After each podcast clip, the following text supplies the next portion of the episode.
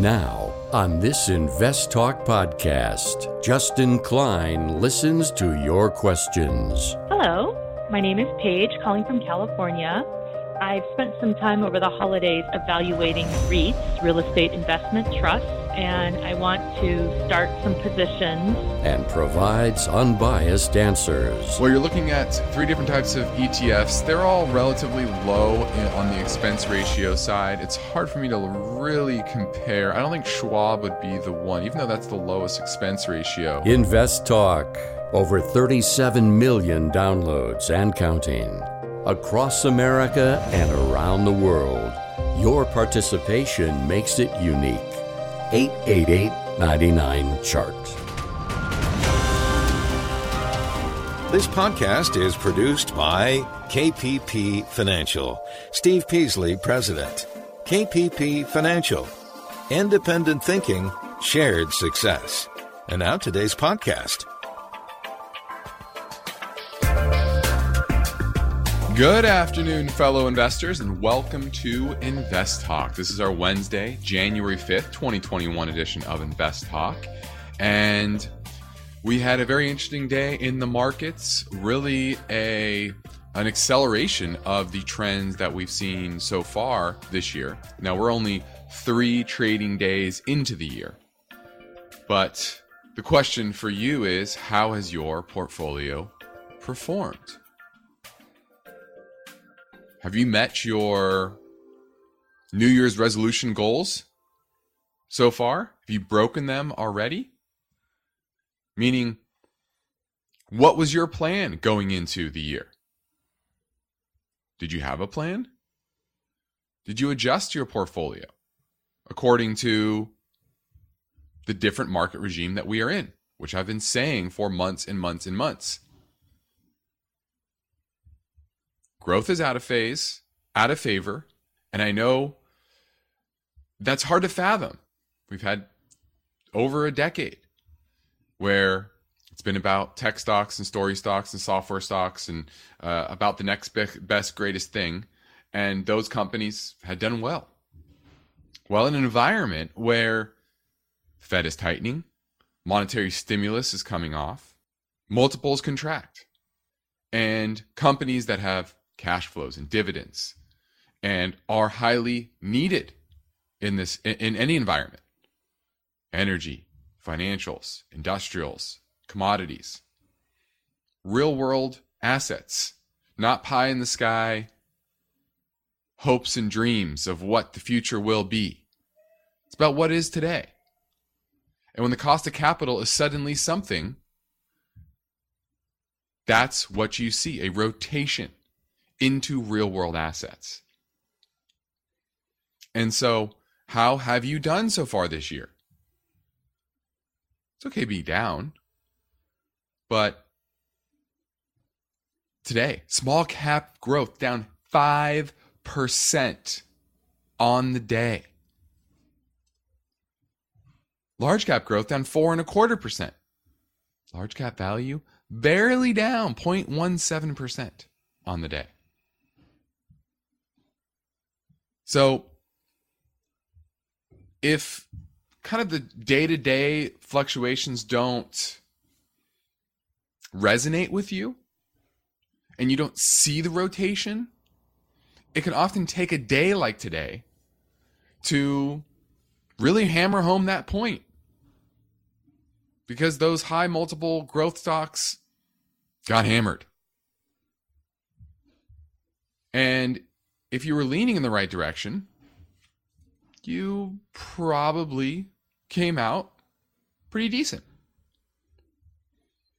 And that's my goal here each and every day on Invest Talk is to help you lean in the right direction and making good financial decisions based on the economic backdrop that we're in and the goals that you have, the risk tolerance level that you have. And so, on today's program and podcast, I'm going to operate with my mission statement, which is independent thinking and shared success. I'm not Cramer. I'm not going to bang any bells and whistles. I'm not going to talk a book or bring on some guest and talk about how great their company is. I don't need to do that. I'm here to give you unbiased guidance, bring you along in our success. And so, what I'm talking about a particular stock, a sector, an area of the market, right? A style factor. That's what growth is. It's a style factor. I am here to present it all without bias. Just give you the facts as I see in front of as I see in front of me. Right, I have a lot of data. I just told you how growth versus value did today. I'm going to give you all of that data with context of 20 plus years of investment experience. Meaning, hey, I was around last time value was in favor. I was over 14 years ago when I started this in this business growth was peaking out.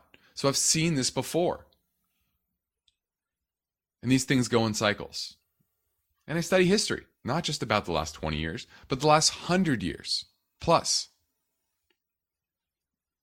So I'm Justin Klein. Of course, I encourage you to reach out to me with your finance and investment questions. And when you do that, you get to shape this show. So I encourage you to reach out right now during our live stream program from 4 to 5 Pacific time. But most of you are probably listening after hours, and that's fine too. Leave your message on our Anytime Voice Bank. Either way, the number is always 888 chart. So let's get right to our first listener question now. Hey guys, it's Suzanne from Michigan. I've been meaning to call and ask your thoughts about the S&P index fund and whether it's preferable to buy an equal weighted fund versus the typical market cap weighted. I wonder if, especially now with the tech or growth slowing, and with many of us having indexed S&P funds, should we perhaps shift some portion, or perhaps add an equal-weighted fund to our diversified portfolios? I look forward to hearing your thoughts and analysis on the podcast. As always, thank you and happy New Year. All right, looking at our appreciate the the happy new year. Looking at the S and P equal weight ETF? And the answer is yes, you definitely should be looking at the equal weight over the over over the the market cap weight, right? The S&P itself is market cap weighted. Meaning the larger the company is, the bigger percentage of the portfolio or the the, the index it is. And what that means is there's a lot more room for downside for the large companies. There's less volatility because you're weighted in those larger cap names, but there's also the potential for more downside. And long term, mid caps, small caps, they tend to do better than large caps over the long term. They have more room to grow on the upside. And so if you're in a market cap weighted index, those smaller cap names, which may, some of them may grow dramatically over time, they can double and triple, quadruple quite easy. And if you're a market cap, you're going to very low, market cap weighted, you're going to have a very low exposure there. Equal weighted, you're going to have the same weighting for the largest company and the smallest company in the S&P. So basically, every you have 500 stocks. Every stock in the equal weighted ETF or index is going to be about 0.2%, whether it's large or small. And so in these times, especially, I do think adding a, an equal weight ETF is much better than a market cap weighted ETF. Great question, and thanks for the call. Now, my focus point today is based on the story behind this question Did big pension funds dump the wrong things again last year? Hint, yes, we're going to look at some of the data and what lessons you can take from that. I also want to go over the expected market uh, dynamics for 2022, what the roadmap might be for the year, and we're going to uh, dive in a little bit deeper into that. I also want to touch on the shift in Fed governors and will that turn the Fed more hawkish or dovish in the new year? And then lastly, regulations around cryptocurrency and what questions need to be answered by regulators uh, in this new space, new paradigm of what's happening on that side and how much and who in the government is going to regulate the space because you could argue it's this government body, you could argue it's another government body. Either way, it's all going to be new and they're still figuring it out. So we're going to unpack that as well. Now let's touch on the market today. You had a rough day. S&P down 92 points, a little over, uh, right about 2% there. And the NYSE broader index that was down 224 points down about uh, one and a quarter percent so much more modest more broadly but the selling was focused on the nasdaq down 522 points the qs itself qqq that was down over 3% you're getting a little bit of lift after hours but this was all driven by the fed minutes that came out today uh, and this is supposed to be the minutes, right? What people, what what people within the the the Fed meeting were, were saying, what the governors were saying, what was the gist of the conversation? Well, in reality, we know this is more massaged, and and it's a Cliff Notes version, and it's how the Fed wants the the markets and the public to perceive their their tenor of the meeting, and what the market interpreted was that the Fed could potentially raise rates as soon as March. Soon as March. Now, what I will say is, I think this is a tone that the Fed is likely to have for most of the year, which is more hawkish than dovish. Now, the question is, are they going to get more hawkish throughout the year or less hawkish? And I'm going to definitively say less hawkish. And I think this may be the peak hawkishness that's being priced in the market, uh, at least in the near term. Why do I say that? And that has to do with the economic numbers that have come out, especially the one that came out on Monday, the ISM Manufacturing uh, Index. And there are different components to that. And one of the main ones is prices paid, and which means inflation, inflation dynamics. And we've talked about the supply chain issues, and that has driven prices paid by manufacturers for raw goods and, and, and raw materials uh, to record heights. And it actually peaked in June. We had a dip in August and accelerated for a couple months into October, had a small dip in November, and then finally for December, it decelerated dramatically. The peak was in June at 92.1. In November, decelerated to 82.4, still very high. But in December, decelerated to 68.2. 68.2. That's the lowest level since November of last year. Sorry, I guess 20, 2020, November 2020. So, what this is showing is deceleration in inflation expectations. I've said this. 2022 will unlikely be the same type of inflation environment. It's going to decelerate. The question is how dramatically? Where is the plateau? And I think that's what the, the Fed's going to start to see here coming up in the, the next few months as they uh, get, have their meetings. They'll see a decelerating inflationary environment. Therefore, I don't think they will be as hawkish. Now we're moving into a short break, and the new year has begun. And you must have a question or two, so get your questions in now at 888 99 chart.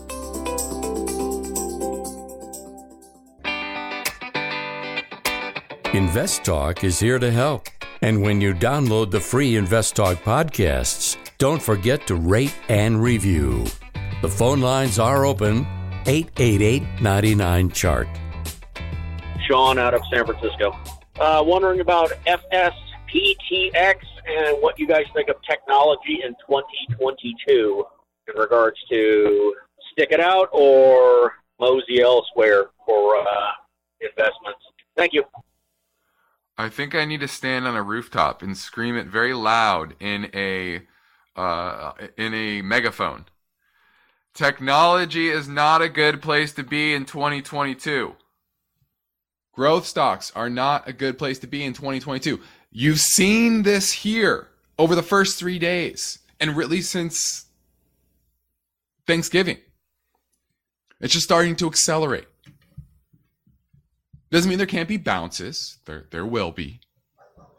But this is the start of the move back towards value over growth. industrials over technology, energy over software,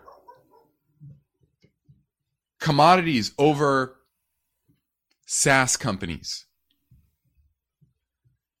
No, this is not a good time to own technology. And we're in the beginning of this trend, the very start of it. So be very patient on the space. This is Invest Talk. We are ready for your questions. Give us a call at 888 99 chart.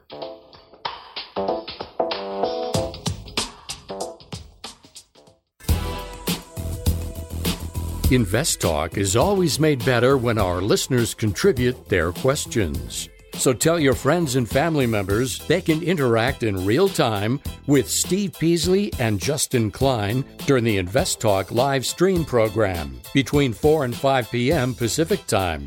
Or they can leave their questions anytime 24 7 in the Invest Talk voice bank. 888 99 Chart. Now, my focus point today is based on the story behind this headline. Did big pension funds bump the wrong things, or dump the wrong things, excuse me, last year?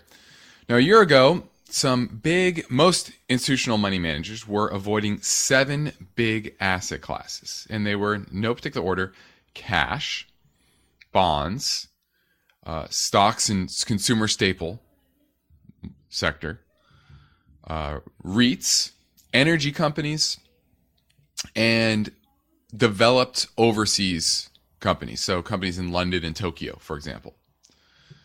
Well, if you equally weight all seven of those across for 2021, the return was 14.7%. Now, in there are some pretty conservative investments cash, bonds, REITs, consumer staples, and then a couple of more aggressive, right? Foreign stocks, energy companies. Well, energy companies did the best in 2021. And so a 14.7% return is pretty good. Because that's, and that's more of a, a moderate portfolio. Now, if you take the global benchmark and do a 60 40 portfolio, that would earn about 10.1%. So, what it shows you is that the most hated asset classes, even amongst the professionals, oftentimes are the best place to be in a particular year. What was most interesting is their favorite area in the market for 2021. Their best bet was emerging markets. Well, emerging markets didn't do so hot. They were down 4% for the year, while most other asset classes were up. One big reason for that was the strong dollar, which most people didn't expect. If you went into 2021 and said, well, we have the Fed printing $120 billion a month, rates at zero, government spending a bunch of money, the dollar's going to get killed.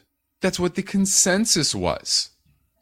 Well, what did the dollar do for the year?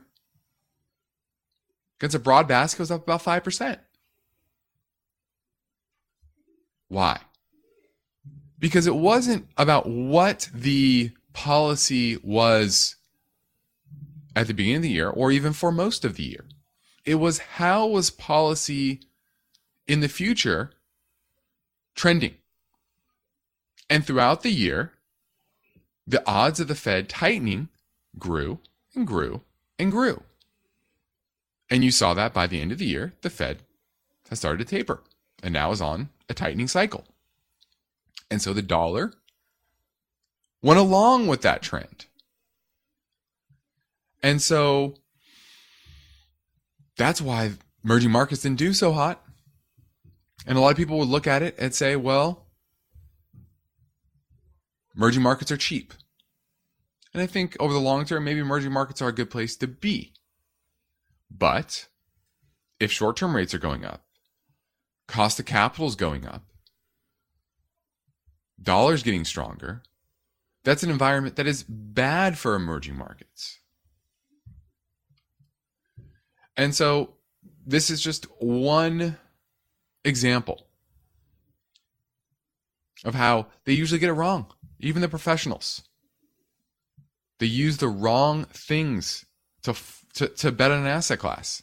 And the big pension funds, they're usually the worst.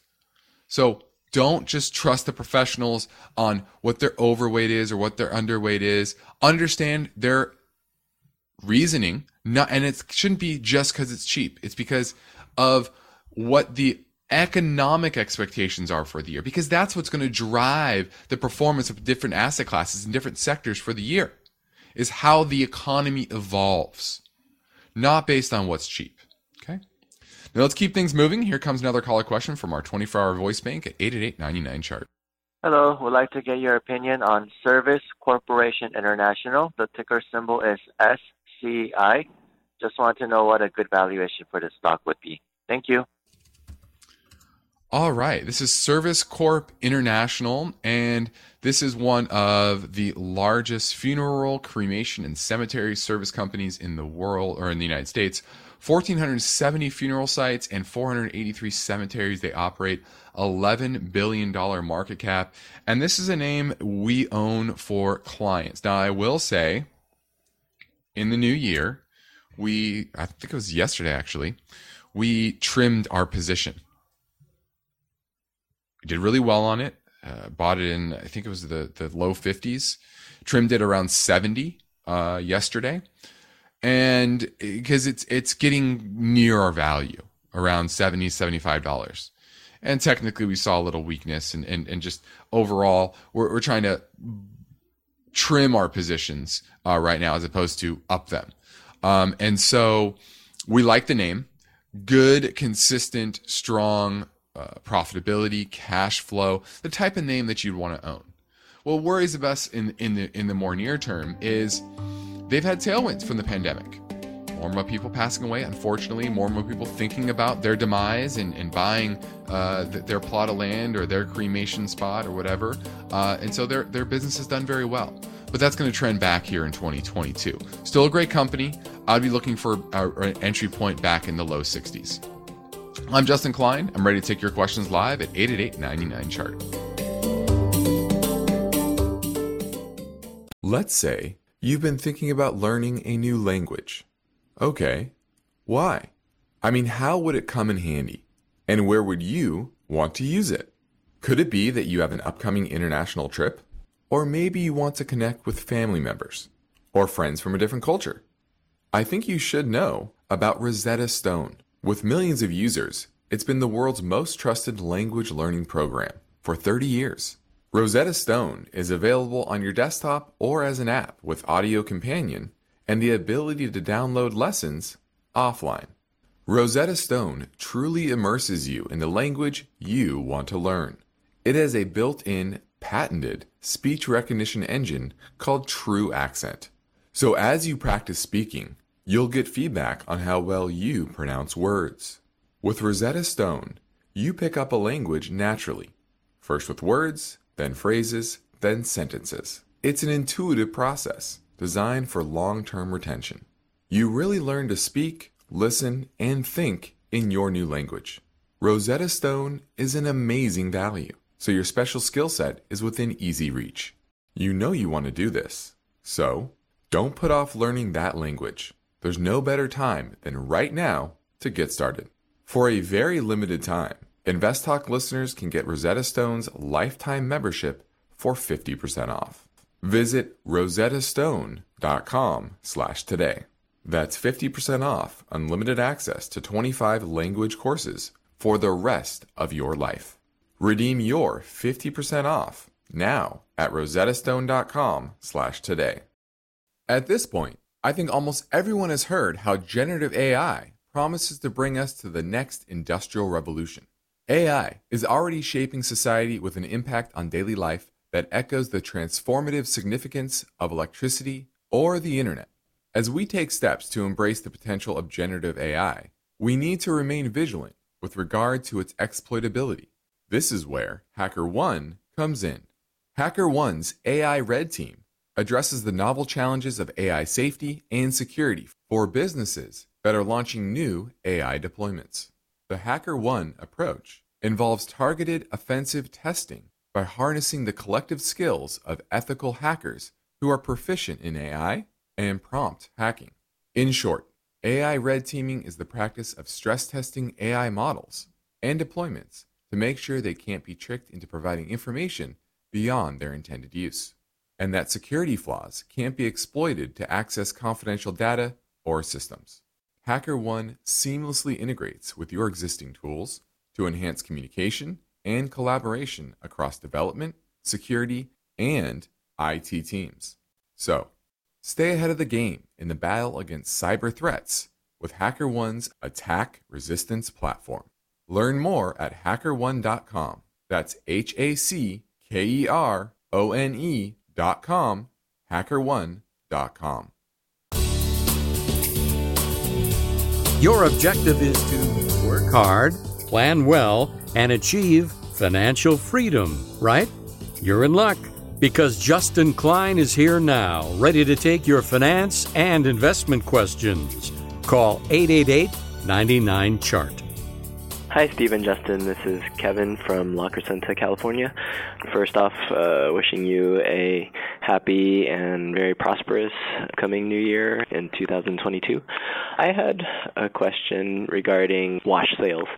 I'm wondering if I sell a position, a stock that I hold at a loss to have tax harvested at the end of this year is buying an, a longer term option does that trigger a, a wash sale in some way so say i sold a stock say draftkings had a loss and i buy a leap on that same stock that i don't plan to sell for more than a month i guess. Would that trigger a wash sale? The other thing that i'm wondering is if i sold this stock at a loss can i sell a put option that's more than a month out, and if that gets in the money and I end up buying the stock back over a month from when I sold, would that trigger a wash sale? Look forward to hearing your answer. I appreciate it. Thank you. You're throwing uh, a different. Um, you guys are throwing different uh, complex things at me uh, when it comes to wash sale rule. I've never we never uh, done the option side. Uh, I did make a mistake last year saying, "Oh, you could buy it in, in an IRA um, if you sold it in a taxable account," uh, and the answer well, for that was no. You actually couldn't do that. Uh, I'm not sure. Um, uh, this is more of a CPA question. What I would do, the simplest thing is buy a similar stock. Buy a company within that industry. If you're looking to still have exposure, is you sell AT&T, you go buy Verizon. You sell Exxon, you go buy Chevron it's not really that complicated. So I would keep it simple. If you're trying to avoid the wash rule, don't touch that position for 31 days. Call option in another account, just don't even think about it. Put a block on that account on that particular position.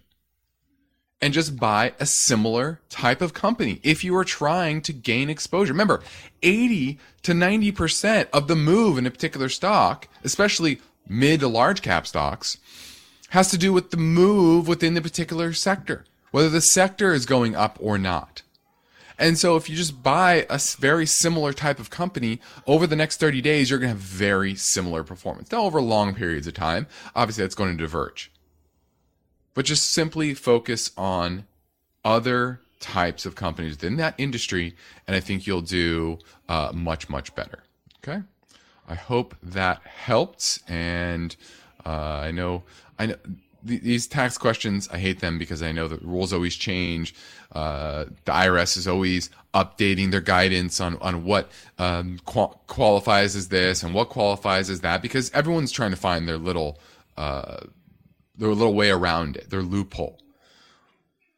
The simplest loophole is another similar company. After 31 days, you can sell it and get back into the one that you owned before. Thanks for the call.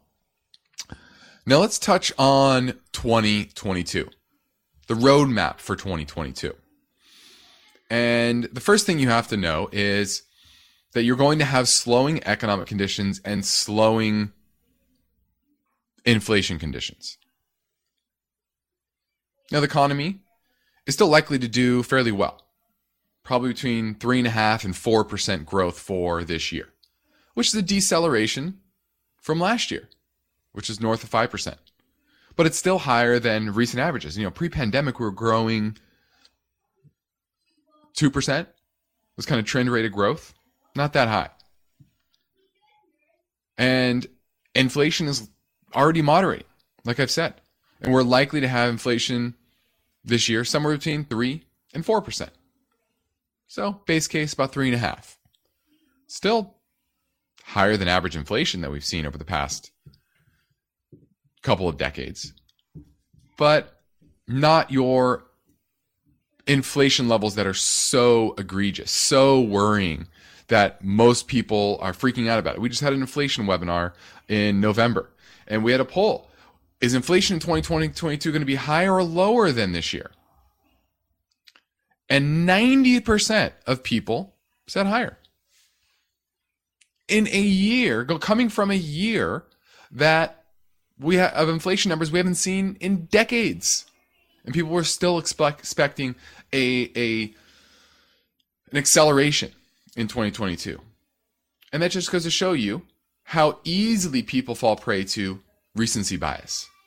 Oh, they think what's happening now, what's happened over the past three months, six months, 12 months. They extrapolate that out going forward. When in reality, that's unlikely to be the case. So you have to understand the dynamics for the future six, nine, 12 months, because that's what the market's going to react to. Now, what about the market as a whole? I would say it's broadly overvalued, modestly, but very different between sectors. Still a lot of value in the value sectors, even though, like I said, this has already started to outperform, but we're in the very early innings. We're probably in the top of the second inning on this. So, high quality companies over low quality companies, meaning wide moat stocks. I mean, companies that uh, have pricing power. And in an, in an inflationary environment, which I still think three and a half, four percent inflation is an inflationary environment. and It's not six, but it's still above average. In that environment, strong companies with strong balance sheets and pricing power, those are going to do well, main, be able to maintain their their their profit margins as their input costs continue to kind of go up. Energy, industrials, telecom stocks, those still remain relatively undervalued. Tech stocks, they'd still remain relatively overvalued. And in an environment where Fed is tightening, economic growth is slowing, inflation is slowing, you're going to need to sharpen your tools and shift your understanding of where the market is headed and what sectors are likely to outperform. So I'm actually going to say small caps are going to do better this year than large caps. Why? Because the large caps are heavily weighted towards those high multiple growth tech companies. This is Invest Talk. Let's squeeze in another Invest Talk voice make now from 888 chart. Hello, my name is Paige, calling from California. I've spent some time over the holidays evaluating REITs, real estate investment trusts, and I want to start some positions. Since I don't know much about it yet, I wanted to start with some ETFs. So I was wondering first if you would recommend a good starter ETF for a REIT. The one that comes up the most often is VNQ, Vanguard Real Estate Index Fund. But there's a couple others I wanted you to compare that to. One is REET, iShares Global REIT ETF, or SCHH Schwab US REIT. All of them have low expense ratios and are broad based. If you don't mind, I'd also love to have you comment on if you were just going to pick a couple sectors for REITs which maybe three sectors would you prioritize right now? I'm assuming healthcare would be one of those. Thanks a lot. Appreciate it. Love your show. Bye. Well, you're looking at three different types of ETFs. They're all relatively low on the expense ratio side. It's hard for me to really compare. I don't think Schwab would be the one, even though that's the lowest expense ratio. Uh, it, it has the lowest yield. Uh, Vanguard, I know, is uh, pretty consistent and would probably be my would be the one that I'd have the top of my list. Uh, if you look at the portfolio as a whole, um, it looks to be a little bit un- more undervalued. Um, this is a tough one for me to, to really compare on the fly, but yeah, I'm going to go with that one or REET. Now, which subsectors? Because this is this is important. Which subsectors would you want to have exposure to in the REIT space? And and, and there's a lot of different subsectors, uh, and there's subsectors within subsectors. For example, healthcare. Well, senior housing would be kind of lumped under the healthcare side, but I don't love the senior housing because there's a lot of oversupply there. And then you just have the overhead costs of, of COVID and, and all that that's hurting profitability on that end. And there's our seniors, our, our baby boomers, a lot of them don't have the money uh, for those. So I wouldn't be in that side. But life science REITs, where they own uh, facilities for research and development and pharmaceutical companies. I think that's solid. Uh, industrials, I think that's going to be uh, very strong as we onshore more manufacturing. I like an industrial side. And I really like the data center REITs because we've, I think I saw a stat, we've produced more data since 2016 than all of the years before 2016 combined. And so the amount of data that's being created and the amount of space we need for these uh, these service service centers, uh, server centers, continues to grow. And so we like the data center REITs as well. So I hope that gave you uh, a sense. Uh, but if I'd pick two of those three, it'd be VNQ or REET. Now it is a new year, and to all of you, happy New Year. And if you are looking at the market today, you're looking at your portfolio over the past few days and thinking, gosh, what's wrong? Well, I encourage you to reach out to myself or Steve Peasley at our company, KPP Financial, located in Irvine, California, where we practice parallel investing and we provide unbiased guidance both on and off air. So if you need help, you need another assessment of whether you're on the right track for your goals, your risk tolerance levels, the current market conditions. Please take advantage of our free portfolio review assessment offer via telephone or go to meeting. Just reach out to us via investtalk.com or call our KPP financial offices at 800 557 5461. We'd love to help you in any way. Now, this is Invest Talk. Stephen, I thank you for downloading our podcast and telling your friends about it as well. And we'll play another question next, so hang on.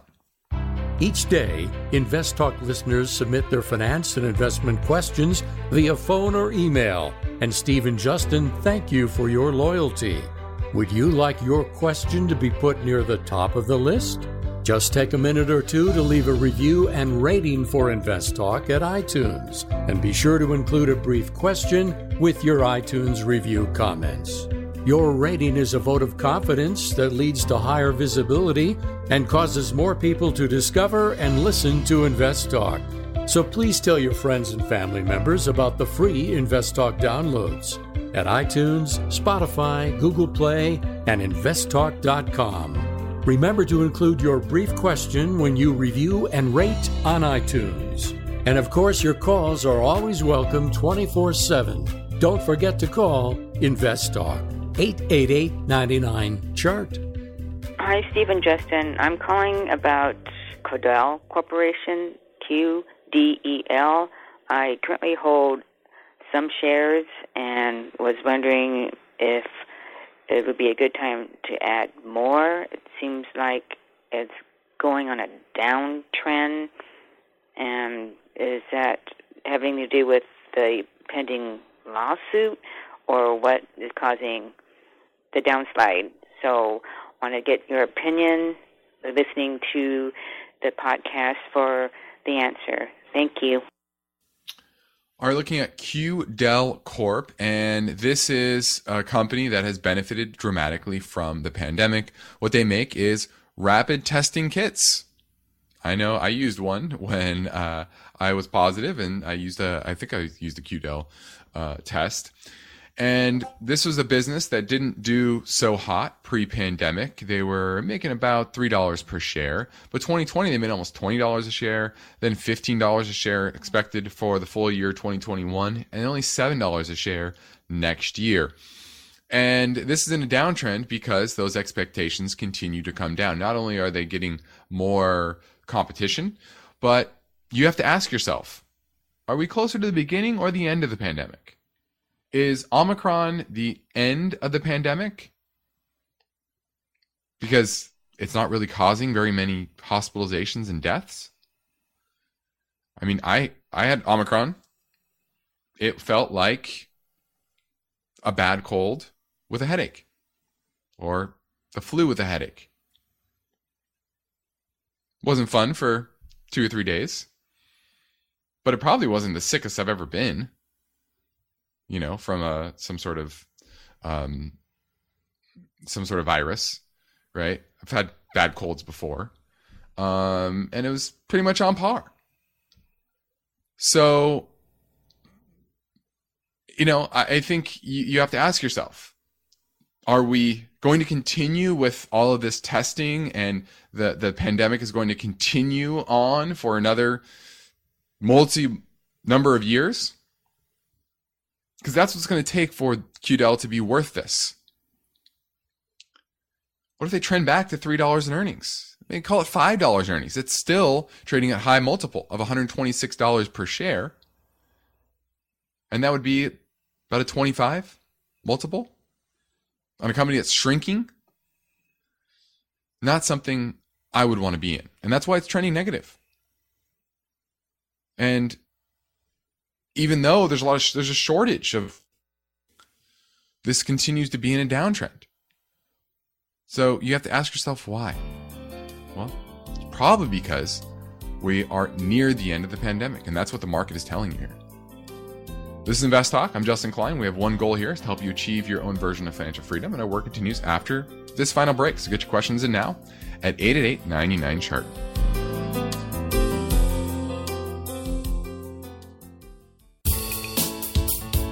The stock market is volatile. It's constantly changing. So, how are you positioned? Is your portfolio properly balanced, or are you taking unnecessary risks?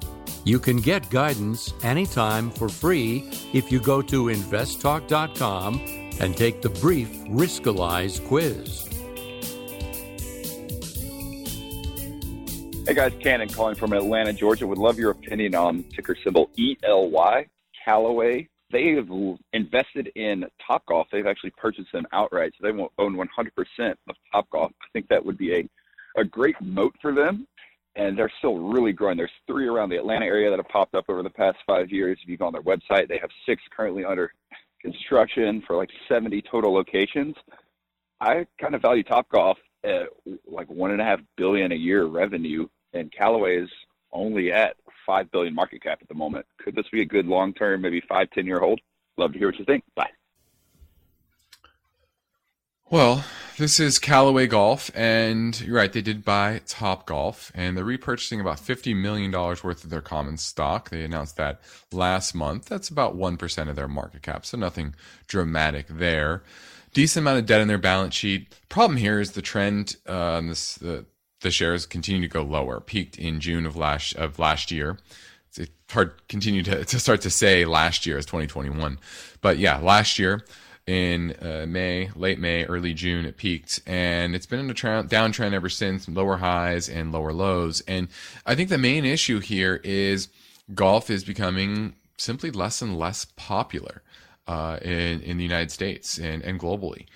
And it definitely was popular during the pandemic because it was one of the few activities that you could do safely social distancing, away from your friends, uh, but still with your friends and outdoors where uh, the virus doesn't doesn't transmit as well. So uh, their earnings in 2020 are six dollars and seventy eight cents, but we've trended back lower. 2021 expect to be a dollar seventy, and next year only 68 cents.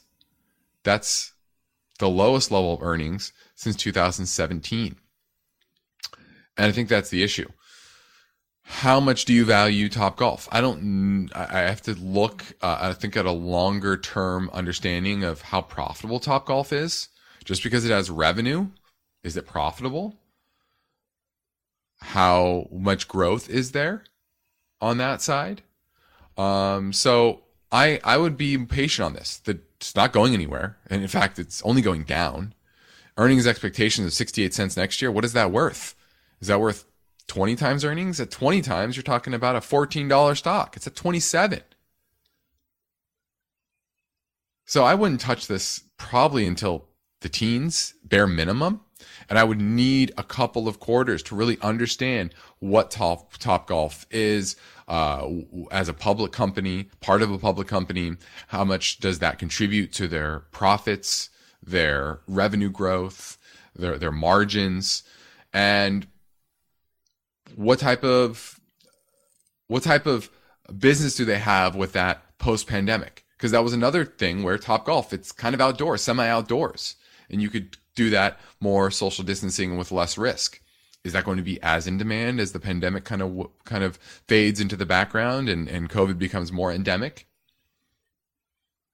So interesting one to be on my watch list and, and kind of follow but there's nothing about the valuation or the chart that gets me excited in the near term. So I would definitely be passing on this.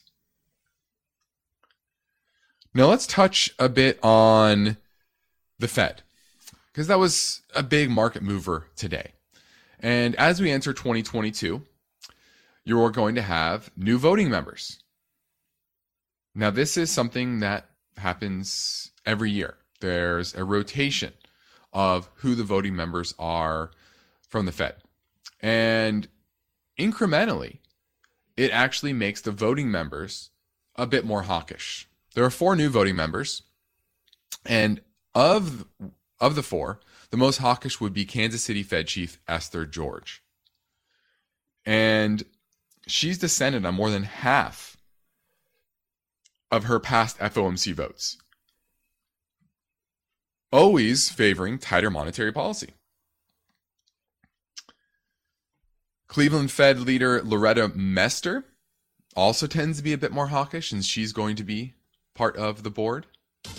The, what's interesting, the Boston Fed is supposed to be on. Well, that's actually vacant currently. So the Philadelphia Fed uh, President Patrick Harker will be voting in place until they fill the seat, and he's more of a moderate. So the new members are tilt on the hawkish side. So that's interesting to follow as we enter the new year, meaning that they're going to be a little bit less likely to pivot dovishly. I'm Justin Klein. This completes another Invest Talk program. Steve Peasley and I thank you for listening, and we encourage you to tell your friends and family about our free podcast downloads, which they can find anytime at iTunes, Spotify, or Google Play. Independent thinking, shared success. This is Invest Talk. Good night. Because of the nature of the interactive dialogue inherent in the format of this program, it's important for the listener to understand that not all comments made will apply to them specifically. Nothing said shall be taken to be investment advice, or shall statements on this program be considered an offer to buy or sell securities. Such advice is rendered solely on an individual basis and at times will require that the investor review a prospectus before investing. InvestTalk is a copyrighted program of Klein Pavlis Peasley Financial, a registered investment advisor, which retains all rights. For more information regarding KPP's investment advisors, call 1 800 557 5461. Steve Peasley is president and Justin Klein, chief executive officer of Klein Pavlis Peasley Financial. And they thank you for listening and welcome your comments or questions on our 24 hour listener line at 888 99 Chart.